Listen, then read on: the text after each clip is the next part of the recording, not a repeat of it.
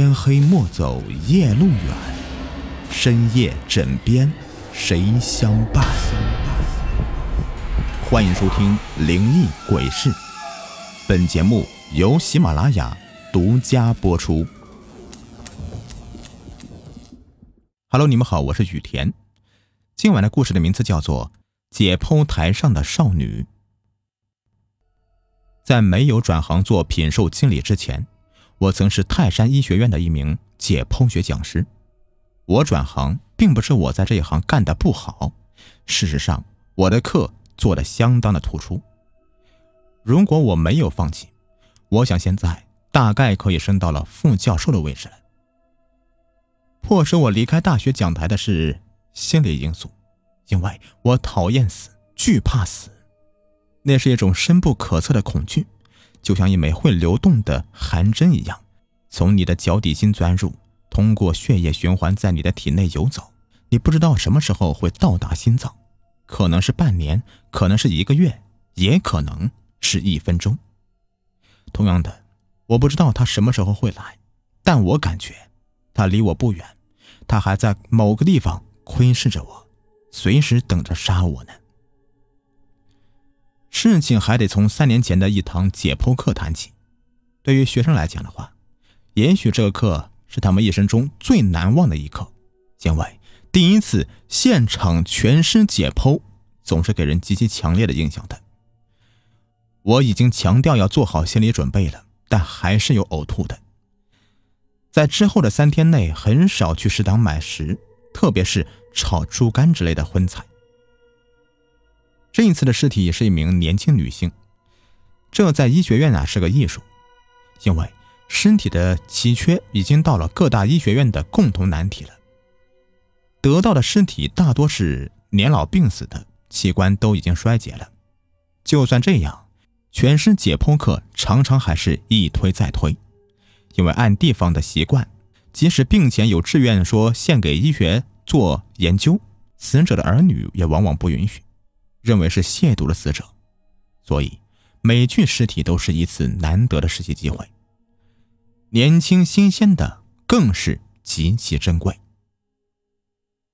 女尸静静的躺在解剖台，课开始之前呢，身体一直是盖着白布的。我照惯例啊，向学生们讲了注意事项以及尸检在医学的重要性，最后要求他们以崇高尊敬的态度来看待尸体。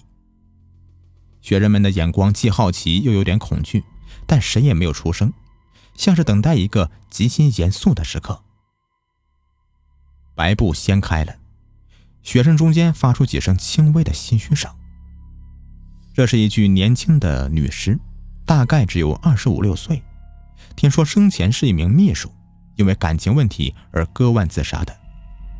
他的朋友从他的遗物里面翻出一张捐献遗体的志愿书。是学生时代时填写的。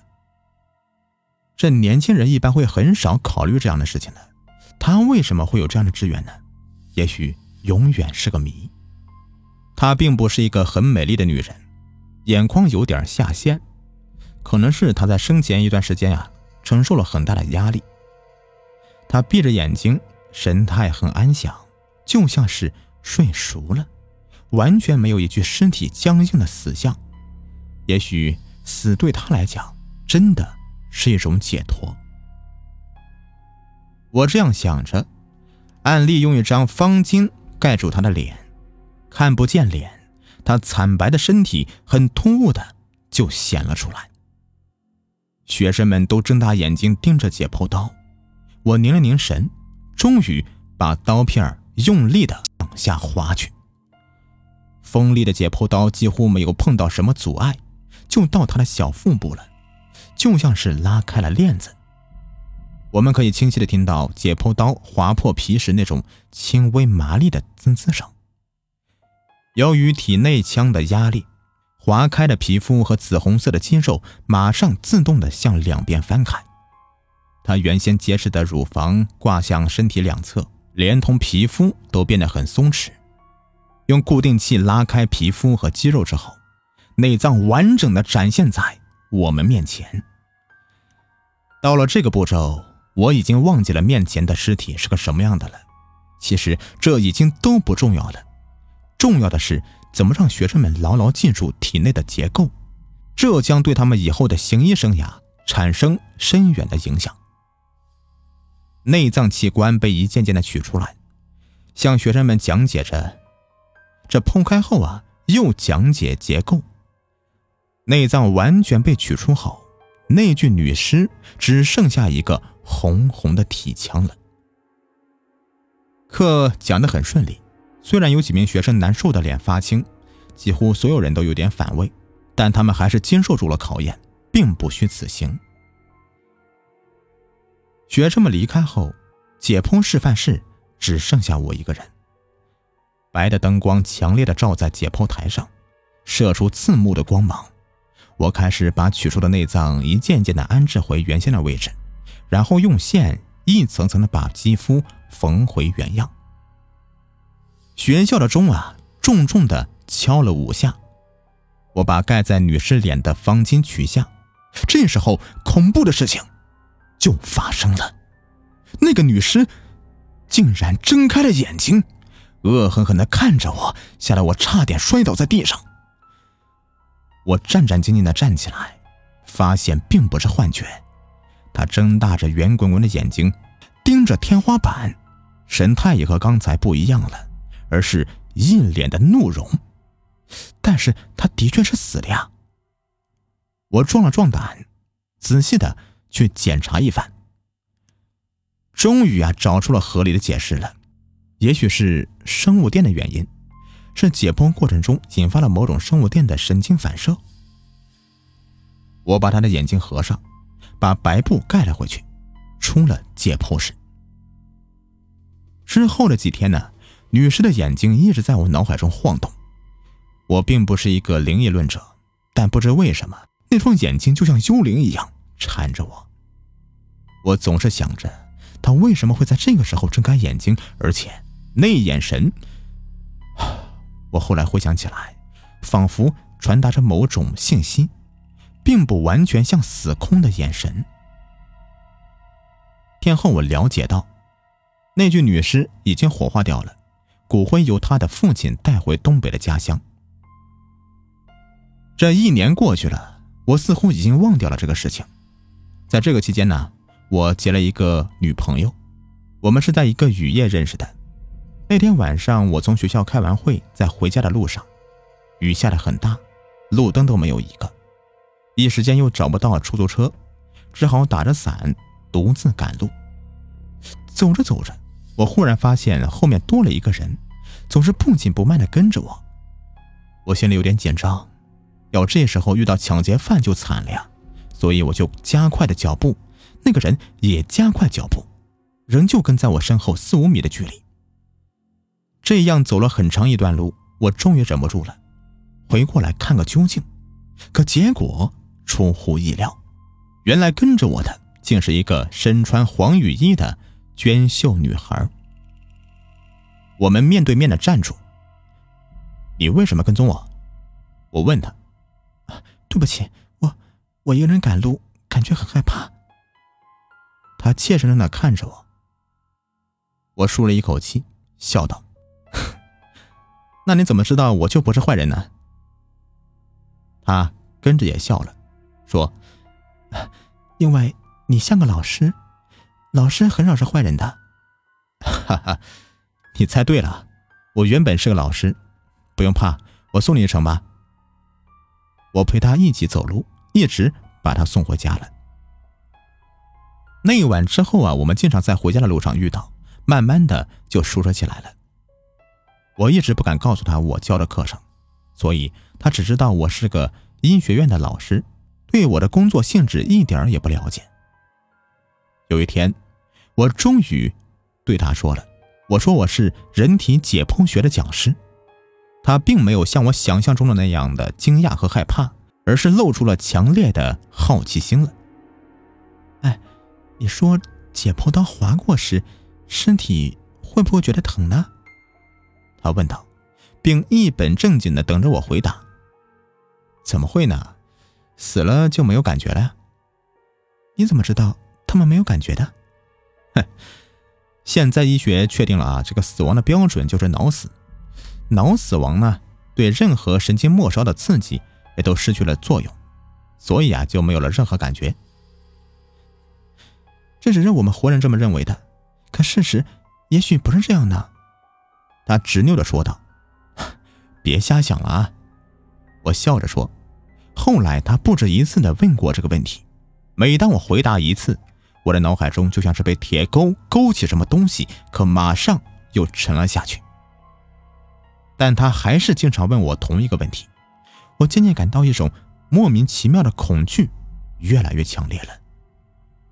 我甚至有些害怕见他，但细想起来又没有什么特别奇怪的地方，可能是因为我经常接触解剖尸体，心理压力过大的原因吧。直到有一次，我无意中的发现，才知道问题的严重性。那天晚上，我去他的宿舍找他，他不在，门虚掩着。我坐在沙发等他，等得不耐烦了。就站起来，在他写字桌上面翻看着，准备啊找一本杂志来消遣。没什么好看的杂志，我随手就拿过一张旧报纸，一不小心从叠层里面飘出一张纸，落在地上。是一张旧的有些发黄的纸，我的神经一下子紧绷了，这纸好像在哪里见过。我捡起那张纸翻过来。惊惧的睁大眼睛，原来这是一年前我解剖过的那具女尸生前的志愿表。在尸体移到解剖室之前，我曾经在上面签过字的。没错，我的签名还在上面。可他怎么会出现在这里呢？我有点慌乱了，急忙打开旧的《泰山周报》这个报纸一看，在社会这个栏目里，赫然就是。白领小丽为何自杀的社会新闻，报纸的日期正是我解剖尸体的那天。我好像是掉进了冰窖里，阵阵发冷，感到这个房间突然有一种说不出来的阴森恐怖感。回忆慢慢的涌上心头。现在开始吧，我说着，示意学生们把注意力集中到解剖示范台来。四周鸦雀无声。我从盘中取出解剖刀，抵在他的咽喉。白的塑胶手套跟女士的皮肤相应，白的令人窒息。他的尸体仍旧是有点柔软，皮肤保持着弹性，这感觉跟我以往接触的尸体根本就不同啊！不知怎么的，我的解剖刀竟然迟迟的没有滑下去。甚至心中浮现出一个可怕的念头：也许他还没死。但是很快的，我就为我的想法感到可笑了。可能是这个女孩死的太可惜了，所以我才会有这样的错觉。这时候，我听到过道里面传来清晰的脚步声，是高跟鞋的声音，一步一步的朝这里走过来。我一时不知道该怎么办为好，只好硬着头皮等着。他的出现，那脚步声到了门口，忽然就停住了。我没有看到他，但我仿佛感应到他就在门外盯着我。我的脚有点发软，却不敢动弹。不一会儿，高跟鞋的声音又响了起来，越来越远，终于消失不见了。趁这个机会，我发疯似的往家跑。冷静了几个小时，我脑中急速的旋转，怎么可能会这样？也许他只是那个女孩的同学或同事，或者说是好朋友也说不定呢。那么，保留这个东西也不奇怪。还有，那一串脚步声也许只是楼下传来的，一切只是我的神经太过敏感了。我的心里稍稍的安定了一点，打手机给他，希望能弄个水落石出。手机没有接听，我拼命的打，可是都是忙音。他越是不接，我就越感到恐惧。不一会儿，门外忽然传来脚步声，和在他那儿听到的是一模一样的。高跟鞋踏在地板上的清脆响声，我的心脏也在砰砰的直跳，大气都不敢喘一个。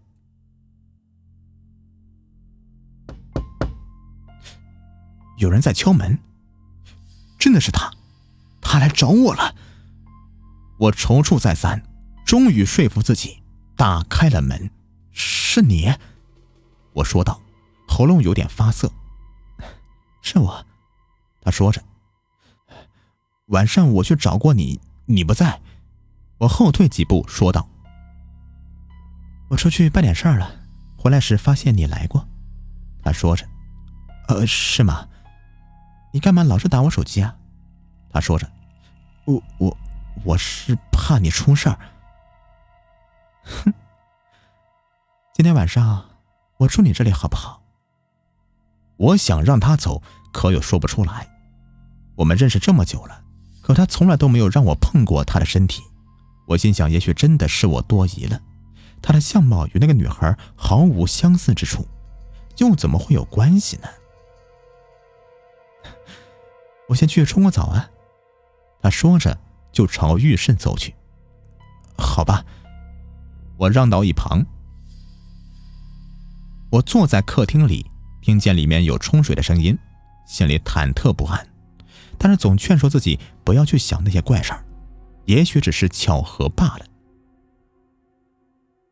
不一会儿，他穿着睡衣走了出来，坐在我对面的沙发上。我们相对无言。我来帮你按摩吧。他笑着走到我的背后，拿捏我的背部。你说，解剖刀划过时，身体会不会疼呢？他突然问道。我一下子从沙发上面跳起来，喊道：“你，你到底是谁？”但颈部一痛，像被重物击中，就已经失去了知觉。醒来的时候，我疼痛欲裂，发现自己的手脚被绑住了。我看到他站在我面前，愤怒的看着我，那眼神，我想起来了，那眼神跟那具尸体是一模一样的。你、你、你是……我不可抑制的恐惧起来，可挣扎毫无作用。我发觉他的脸部正在变化，缓慢的变化着。眼睛、鼻子、嘴巴都在移位，不一会儿，令人恐惧的一张脸就出现在我的面前，是他，那个一年前的那个女尸。你说，解剖刀划过时，身体会不会觉得疼呢？他再一次的厉声问我，也也，也许会吧，我颤抖着说道。他慢慢的解开睡衣，我从来没有感到如此的恶心过。他的身体从颈部到腹部，只剩一个空壳，早已没有了内脏，露出红红的体腔。你说我疼不疼？他愤愤的说着。可，可是你你是自愿的呀！我后悔为那个人自杀了。可正当我准备远离这个肮脏的世界时，你又唤醒了我。我要你永远陪着我。你，你，你想要干什么？哼！他僵硬的笑了起来，从睡衣口袋里面掏出一把明晃晃的解剖刀，在我面前晃动，然后抵中我的颈窝。我要让你知道。被解剖的痛苦，他森森的说着：“不要，不要！你是死的，我是活的。”喉咙一阵刺痛，我仿佛被活剥了一般的疼痛，惨叫着坐了起来。我发现我的全身像是在大水中浸泡过一样，月光透过窗户照在我的脸上。他并没有在房间里，难道昨天晚上一直在做梦吗？我觉得不可思议，但很高兴，是一种死里逃生的感觉。第二天，我起的时候，就发现了一样东西，这个东西将会让我永生难忘。在床边的地下，居然有一把解剖刀，一把锋利的、闪着寒芒的解剖刀。这一天下午，我又去了他的房间。可门紧闭着，邻居的老太太告诉我，自从那个女人自杀之后，这个房间就一直没有人租过。从此以后，我不敢再碰任何的尸体，甚至不敢再去医学院里面待下去了，只有改行做了品经。所以后来我离开泰山，去了济南。可那晚的事到底是不是真实发生过的？直到今天，我仍旧没有找到答案。我想答案应该在接下来的这一块充电宝里。一款可以认主人的充电宝，你见过吗？这款应用了互联网功能的迷你充电宝真的是色香味俱全呢。你不要看它只比火柴盒大那么一点点啊，但是啊，但是它是采用的最新的电池技术，电池容量是同体积里面最大的。我最喜欢的就是它的外观了，简洁干练纯粹，凸显使用者的高品位和简单有趣，更有智慧的艺术气息。点击声音进度条上方的购物车按钮，就能领到二十元的专属优惠券了。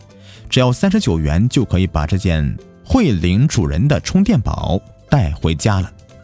这真的是件艺术品。去吧，皮卡丘。